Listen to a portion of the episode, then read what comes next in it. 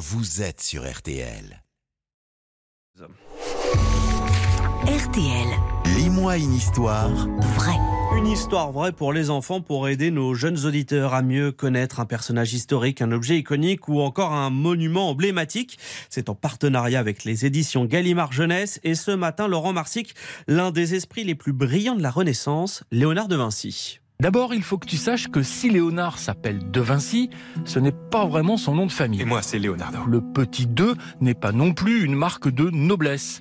À l'époque, on précisait l'identité de quelqu'un en fonction de l'endroit d'où il était originaire. Je suis Da Vinci. Léonard, étant né dans le village de Vinci en Italie, pour tout le monde, il était donc Léonard de Vinci, né en 1542. Très tôt, il est un petit génie en dessin, à tel point que son papa, super fier de lui, ira montrer ses toiles à un grand maître sculpteur, peintre et orfèvre du nom d'André Verrocchio. Hmm.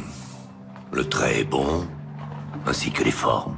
Je vous remercie. Très impressionné, il prend Léonard pour élève et va lui enseigner tous les arts. Et tout ce que fait Léonard est génial. En peinture, il joue avec les volumes et les ombres. La peinture, disait-il, c'est de la science. Alors, moi, je- eh bien, c'est vrai que je ne dessine pas comme les autres. Et vous ne parlez pas comme les autres. Un visage dans un tableau de Léonard est toujours un mystère. Son plus célèbre, tu le connais, il est à Paris, la Joconde, qui n'échappe pas à la règle. Si tu passes la voir un jour, tu auras sans doute de drôles d'impressions. À l'impression que son regard te suit ou que tu ailles. Si, si. Et son sourire, qui n'en est pas un, tout en en étant un. Voici l'artiste qui va peindre ton portrait.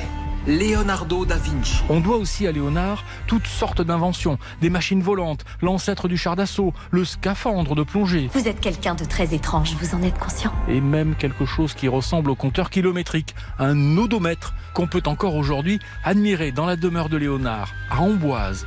L'odomètre, c'est une brouette équipée d'un drôle de système de roues dentées et de cailloux. À chaque tour de roue, un caillou tombait dans un panier. Il suffisait alors juste de compter les cailloux pour savoir quelle distance avait été parcourue.